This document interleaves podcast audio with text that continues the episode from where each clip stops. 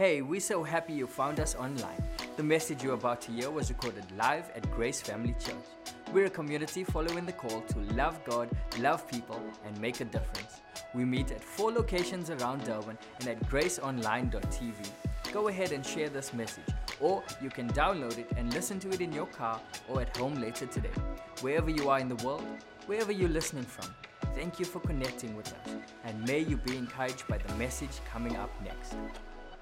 Now, with just a few days until Christmas, I have noticed, and maybe you have too, the sort of pressure valve increasing. People are stressed. People are, are freaking out. Out there on the roads, in the shops, in the queues. On Tuesday last week, I had to take one of our kids to the dentist love going to the dentist with small children in the school holidays. And while we're standing at the reception desk, there is a lady in front of us, and she is grumpy and she is giving it to this receptionist about appointments and time. And my son says to me, Mom, this lady needs to learn some manners. And I was like, You're telling me? And then we went to the pharmacy, and it was like packed, and there were queues, and people are stressed out, and they're trying to get themselves organized before they go on holiday. And then you get to the parking lot, and it's not like, Ho, ho, ho, Merry Christmas. It's like, Dot, dot, dot, what are you doing, you idiot? You know, people are losing their freaking minds out there. And I'm like, Woo, hello, joy, joy, joy, joy to the world. Where did it go? You know, we have this whole Christmas is like, you know, the most wonderful time of the year, but everybody is losing their minds. So, where is the joy? What happened to joy at Christmas? And why do we associate joy with Christmas when it's clearly a very stressful time for a lot of people for a lot of different reasons? The reason why joy is such an important part of the Christmas celebration is that it was an important part of Jesus' life. When Jesus was born, the angels cried out, I bring you good news of a great joy, cried the angel, which shall come to all people, even the people at Gateway parking lot. And Jesus, when he left this earth, the last thing he said to his disciples was a message of joy. He said, These things I have spoken to you, that my joy may be in you, and that your joy may be full. Jesus' life started and ended with messages of joy. But why is joy so absent in society? Well, I think one of the reasons, there are many, and one of them is that it's not cool to be joyful. It's not cool to be, you know, it's not considered sophisticated and mature to be enthusiastic and playful and fun. We're kind of taught from when we're little to be careful, not carefree. And, and it's kind of like, you know, we're supposed to be shrewd and discerning and a little bit bored, you know, a little bit like we're too good to be excited about what's going on right now. In fact, I would suggest that, you know, if you're not tired or grumpy, then are you even adulting? You know, like, are you a grown up if you're not stressed out? It's not cool to be full of joy. I remember at university, I, I didn't drink at all, but I loved dancing. And often on a Monday, I'd have people come up to me in lectures and be like, Sheesh, Jess, you were so drunk on Friday night. And I'd be like, No, dude, those are my moves. that is how I dance. And, and I was like, oh my, this is just how I am. And then I remember one night, my favorite song at the time came on. And I was so excited and I ran out ready to shred up the dance floor. And my friend Matt turned to me and he went, Geez, Jess, just calm down. And I had this shame storm of like, I was so embarrassed. And um, well, it was Madonna like a prayer. I mean, like, how do you not dance to that song anyway? But I was so embarrassed in that moment because it's not cool to be excited and from young, young, young, we're told, you know, life is hard, you got to work hard, you got to make a plan. In fact, this guy, Harvey Cox, I love what he says. It hit me so hard when I read this. He says, modern humanity has been pressed so hard towards useful work and rational calculation, they have all but forgotten the joy of ecstatic celebration. When I read that and I reflected over the last couple of weeks, over this year, I realized that I have lost so much joy in 2019. And as I thought about this, I thought, you know, the opposite of joy is not sadness. Sadness is a feeling that, that comes and goes. The opposite of joy is cynicism. It's cynicism, and I'll tell you why. Because cynicism is the feeling of distrust and that something isn't going to work out well. Cynicism is, is where you expect the worst from people and from life. It's kind of a choice to be distrusting, to expect that, you know, people are going to let you down, that people are selfish. And I've realized that over this year, for lots of different reasons, I have become cynical. And in contrast to this definition of cynicism, we have the definition for joy. And the one that I want to look at is from Pastor Rick Warren, who wrote The Purpose Driven Life. He says this about joy. He says, Joy is the settled assurance that God is in control of all the details in my life the quiet confidence that ultimately everything is going to be all right, and the determined choice to praise God in every situation. And I, I want joy back. I long for joy. And I know that there are a lot of good reasons for us to lose our joy. I think for many people, 2019 has been a tough year. Tough financially, tough in terms of health and relationships, in the economy, in our country, in our own personal lives.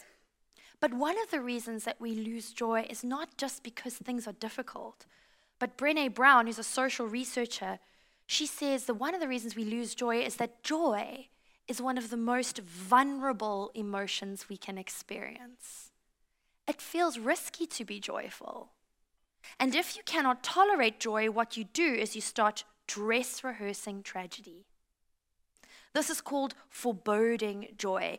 joy. This kind of dress rehearsing, practicing for tragedy is when we feel joy, when we have a glimpse of something joyful, it feels so vulnerable that we start to play out the worst case scenario.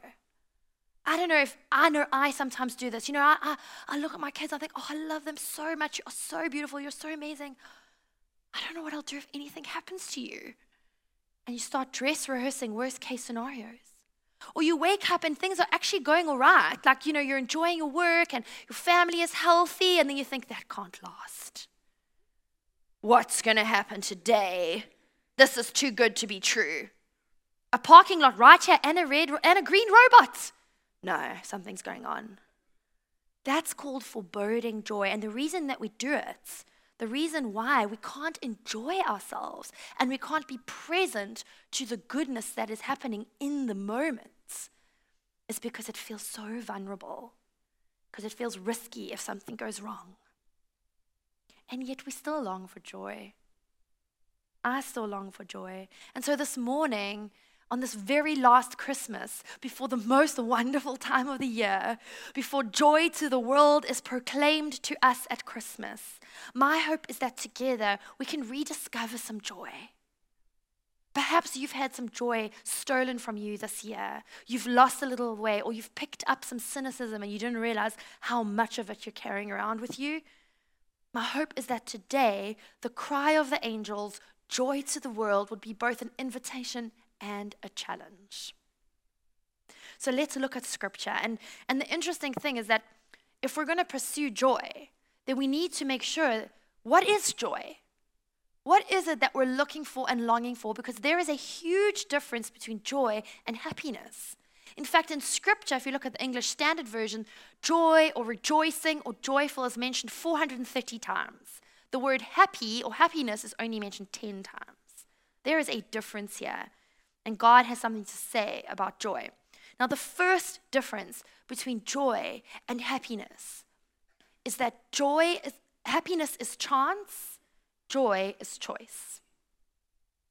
Happiness is chance, and joy is choice. Happiness is based on our circumstances.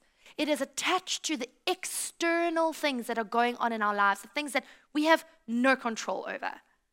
The source of happiness is outside of ourselves, and therefore we have no control over it, and that can produce so much anxiety And then we chase it and we pursue it and we, we like look for this elusive thing called happiness. And you know where happiness lives? Happiness lives in the land of one day when. One day when I'm healthy. One day when I have a better salary. One day when I get married. One day when we have children. One day when, you know, I, I get my dream job. One day when I finish school. Then I will be happy. And because happiness is this external thing that's attached to stuff we have no control over, we cannot make it happen. And we live our lives hustling for happiness. But here's the good news that word gospel, the gospel of Jesus, that word gospel means good news. Here is the good news about joy.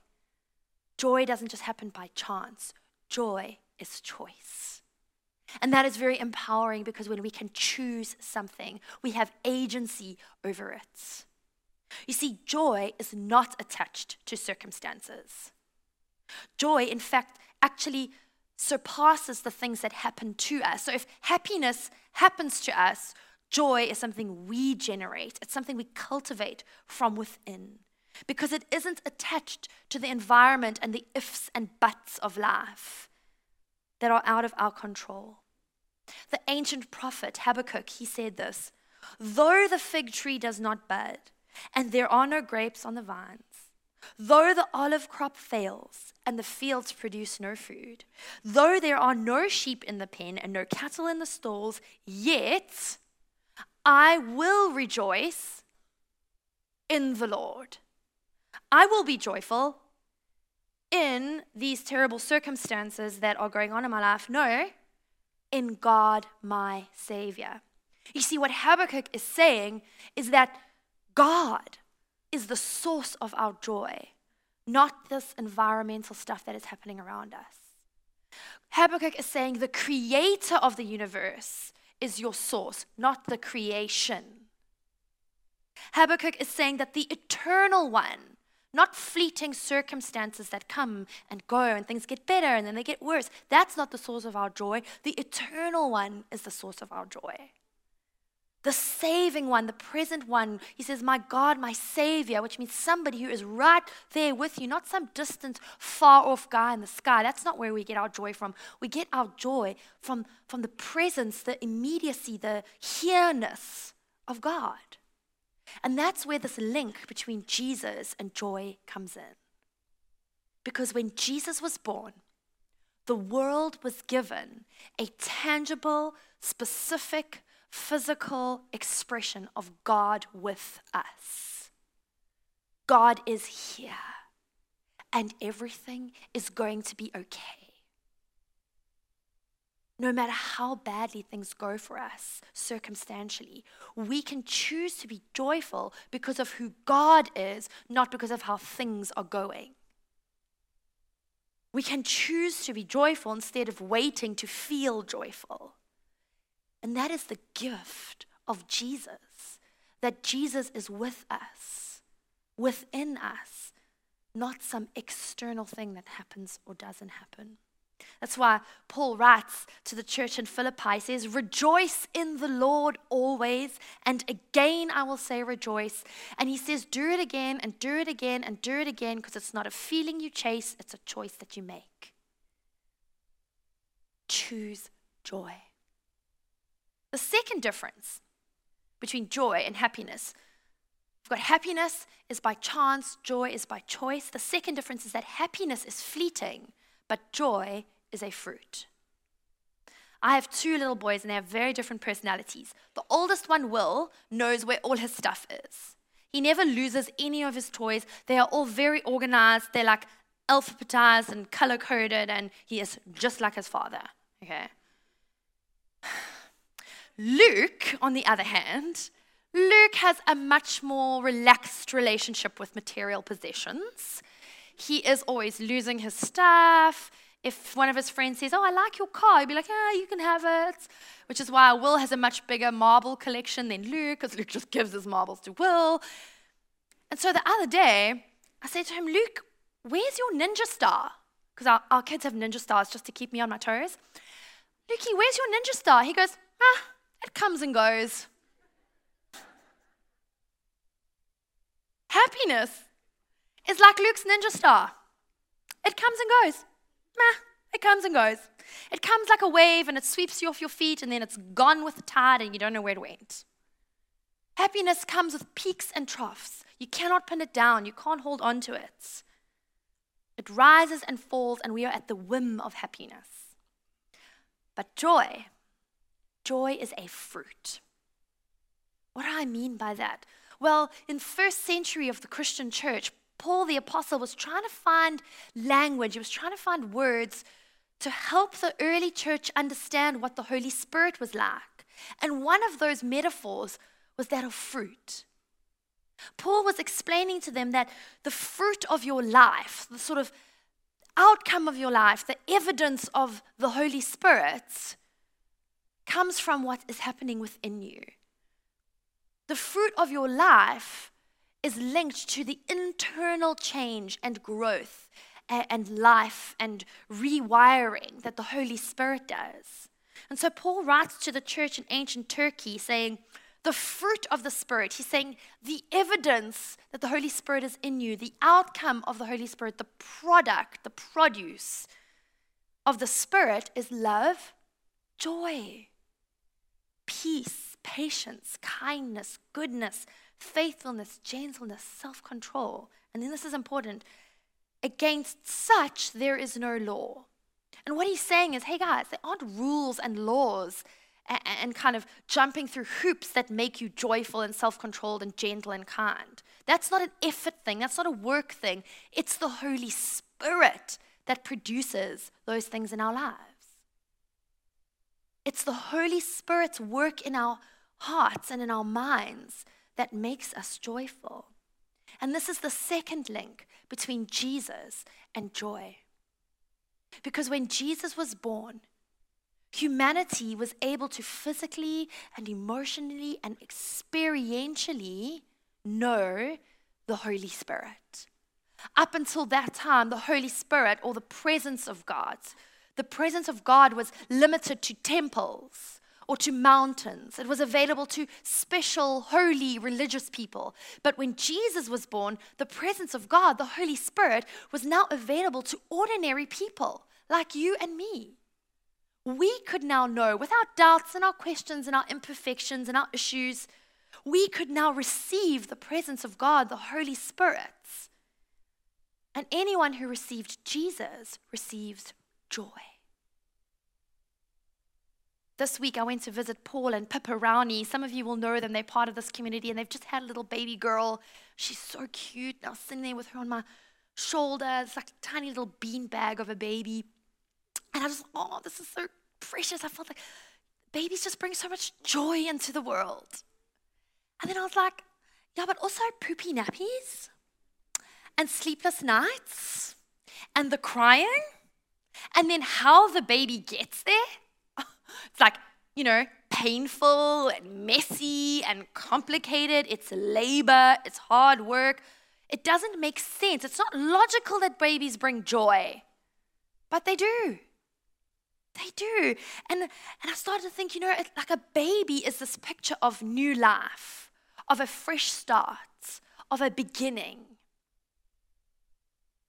And they're able to kind of, their, their life lies before them unmarred. You see, the Holy Spirit is like a midwife. The Holy Spirit is the one walking alongside us to new life and second chances and transformation and new beginnings. The Holy Spirit is like a midwife helping us to give birth, to produce, to kind of bring joy and love and peace into the world. Journeying along next to us in our transformation and our change, that we're not alone, kind of helping us to breathe kind of bringing new life into the world. That is what the Holy Spirit does, helping us move towards rebirth. The Holy Spirit facilitates joy in our lives beyond circumstances. The Holy Spirit brings us joy from within us that is, you know, despite the pain and the messiness and the complications and the hard work, the Holy Spirit draws joy out of us. And so, as followers of Jesus, we are not called to pursue happiness. We are called to choose joy. Happiness is a chance, joy is a choice. Happiness is fleeting. It's like a ninja star, guys, it comes and goes. Joy is a fruit of someone else's labor, the Holy Spirit's. So, I don't know about you, but who wants some joy in 2020? I'm telling you, 2019, don't let the door hit you on the way out. 2019 has been a hard year. I am excited to see the back of it, okay? And to look forward to a new year where, regardless of our economy, and regardless of whatever's happening in your family or your finances, regardless of your job prospects or your health, we can choose joy. It doesn't matter what happens when we are not looking to our circumstances for our joy, but to the Creator, to the Eternal One, to God. So, how do we do that? How do we choose joy? How can we make 2020 a joyful year no matter what comes our way? I want to give you three things that I think are going to help us. The first one is perspective, the second one is purpose, and third, we're going to party. Okay? Those three things are things we are able to do to generate and choose and cultivate joy. So, the first one, perspective. Listen to this beautiful scripture from Psalm 16, verse 11. The writer is speaking to God. You make known to me the path of life. You want to know what 2020 is going to be like? You make known to me the path of life. In your presence, there is fullness of joy. At your right hand are pleasures forevermore. You see, when we are in God's presence, we see his perspective. When we are in God's presence, we can see the path, the way forward from God's point of view. When we are in God's presence, we can experience joy and we can experience pleasure because we can see what is going on with God's eyes. Giving ourselves opportunities to be in God's presence can give us great joy, regardless of what is going on in our lives. What do I mean by God's presence? For some of us, that's worship, like the singing that we had earlier today. And what happens when we sing is that we say these words, we speak these words over our lives, we realign and reorientate ourselves and remind ourselves of that who God is and who we are, and in that we can find great joy. Worship often generates joy. For me, I find joy in God's presence when I'm in nature. The sense of awe and wonder of the sea or the beach or going for a walk in the Virginia bush. I love doing that, sitting in my garden. For me, I get a fresh perspective on life when I'm in nature because I'm seeing things from God's perspective. One of the best ways to get God's perspective on your circumstances is with gratitude. Research shows beyond what the Bible says and what we experience, there are scientific studies that show that people who have a profound sense of joy in life, even though their circumstances suggest they should not be joyful, people who have a profound sense of joy have that because they practice gratitude. Because when we practice gratitude, we see the good part of a tough situation. We get a different perspective. The second way that I want to invite you and challenge you to find joy in this year that is to come is with purpose.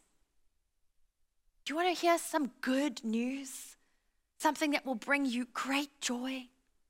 It's not about you. So many of us have reduced our world to just us and our problems, and that is a stressful way to live. But the good news is, it's not about us. Life is not all about us. I love the story from scripture. Paul is writing a letter to the church in Corinth, and he is describing to them a community that live in Macedonia. And this is what he says We want you to know, brothers, about the grace of God that has been given among the churches in Macedonia. For, in a severe test of affliction, 2019, anybody? In a severe test of affliction, their abundance of joy and their extreme poverty have overflowed in a wealth of generosity on their part. This community discovered that even in a time of extreme poverty and severe affliction, when they were generous, they had an abundance of joy. Generosity generates joy. When we find purpose, where you are giving, where we are making it not about us, we find great joy.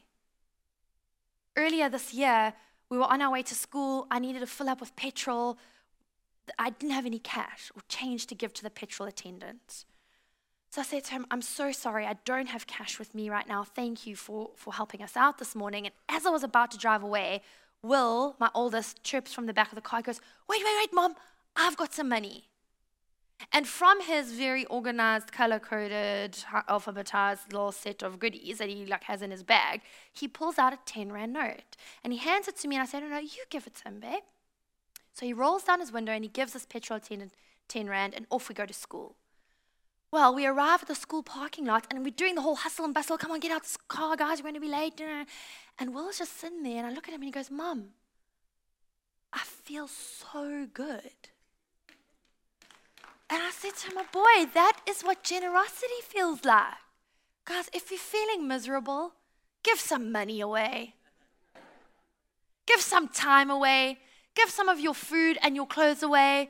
It feels good to be generous. It generates joy. If you're feeling miserable and cynical about church and religion and Christians, go help on the Alpha course. There is nothing more joyful than seeing someone get baptized. If you're feeling miserable about South Africa and you're kind of feeling sorry for yourself and you're feeling down, go on a day mission or a night mission. Go paint a house or clean a toilet or plant some seeds. Remind yourself it's not so bad after all. It feels good. Purpose. Purpose will bring you joy. And then finally, I know this is the one you've been waiting for. We're going to party. When I was working in the States with little kids in, in like a preschool, I, would, I said to this little boy, he was like two years old, I'm like, Do you need to go potty? And he nods at me, and we walk off to the bathroom, and he looks around and he goes, Where's the party? And I was like, Oh, I'm going to have to work on my American accent. Potty, party. I'm going to.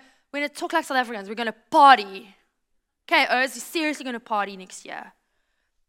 We are going to intentionally celebrate because celebration makes us strong. Celebrating gives us energy, joy gives us strength. Celebration is what brings joy into our lives, and so often we have forgotten how to celebrate. You may have heard the scripture, the joy of the Lord is your strength. Well, if you backtrack a little, this is what it says Nehemiah said, Go and enjoy choice food and sweet drinks, and send some to those who haven't prepared. This day is holy to our Lord. Do not grieve, for the joy of the Lord is your strength. Eat, drink, and be merry. It reminds us of the goodness of God, the provision of God. Joy is like a motor that keeps everything going. And far and above all of this, one of the things that celebration and partying and having fun can do for us is it reminds us not to take ourselves so seriously.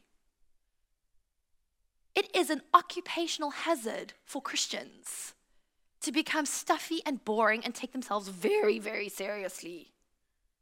We tend to, to kind of take ourselves far too seriously, and it shouldn't be this way because of all the people we should be the most alive. We have resurrection life. We should be the most free. With the Spirit of the Lord is there is freedom. After all, Jesus rejoiced so much he was accused of being a drunkard and a glutton. And I'm afraid to say that there are many of us who are unlikely to be accused of such things because we are taking ourselves very seriously in the church. Now, guys, I'm not recommending an off the rails romp into destruction and sin, okay? In fact, if you look through scripture, Paul writes, Don't get drunk on wine, rather be drunk in the Holy Spirit, because it's fun. But here's what, here's what I'm saying when we cultivate a wide, generous appreciation of life, of the goodness that is all around us, it actually heals us. It restores joy to us.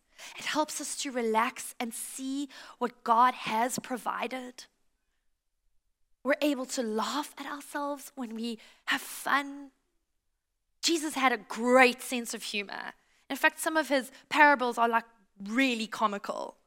And it, and it is so helpful to us to sometimes realize that the things that, that we have made mountains out of molehills, we have taken ourselves far too seriously.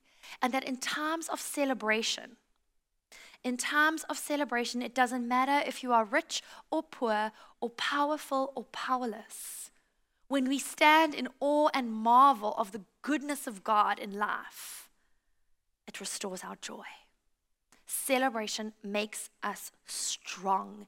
And I know we're going to need strength in 2020. I am not suggesting that we silver line the problems that come our way, but we can choose what perspective we're going to take on them. So this Christmas, I dare you to choose joy, to laugh and to play and to have fun, as irresponsible as that may feel. A few years ago, our family said, okay, guys, we're not giving Christmas presents, we are making Christmas presents. We are only making Christmas presents. And so many of you know my 60 something year old father, uh, Mark, who started this church, you know, the big shot main oak. His gift to us was a music video of him lip syncing opera. I do not know when he found the time to learn all the words to O Solo Mio. He filmed himself in a number of different outfits, spent hours editing it into a music video, and on Christmas Day handed each person in the family a DVD of him lip syncing opera. And let me tell you, we laughed like I have never, uh, we almost fell off our chairs sitting around on Christmas lunch. Okay? Have some fun this Christmas, guys, for goodness sakes. It's the best present I've ever had from him. I don't remember any of the others but that one. Enjoy music and food and each other. Take your cue from the kids. They know how to play and not take themselves so seriously. Be silly this Christmas. I'm going to ask the band to come up back onto the stage. On Tuesday of this week, Tom and I celebrated 14 years of marriage. I know, I'm a saint. 14 years of marriage. And as I was reflecting on that, I remembered how in our very first home together, we put up the scripture on the wall. It was up for the whole time we lived in that house. But we moved out of that house, we had kids, our lives changed, and I realized that we have lost sight of this scripture which we had set out before us 14 years ago. I want to share it with you this morning. This is Ecclesiastes 7, 9, verse 7 to 10. Seize life. Eat bread with gusto. That means that banting is unbiblical. Okay. Drink wine with a robust heart. Oh, yes, God takes pleasure in your pleasure. Dress festively every morning. Don't skimp on colors and scarves. Relish life with the spouse you love each and every day of your precarious life. Each day is God's gift. It's all you get in exchange for the hard work of staying alive. Make the most of each one. Whatever turns up, grab it and do it. And heartily. Won't you stand? Let's sing. Let's celebrate.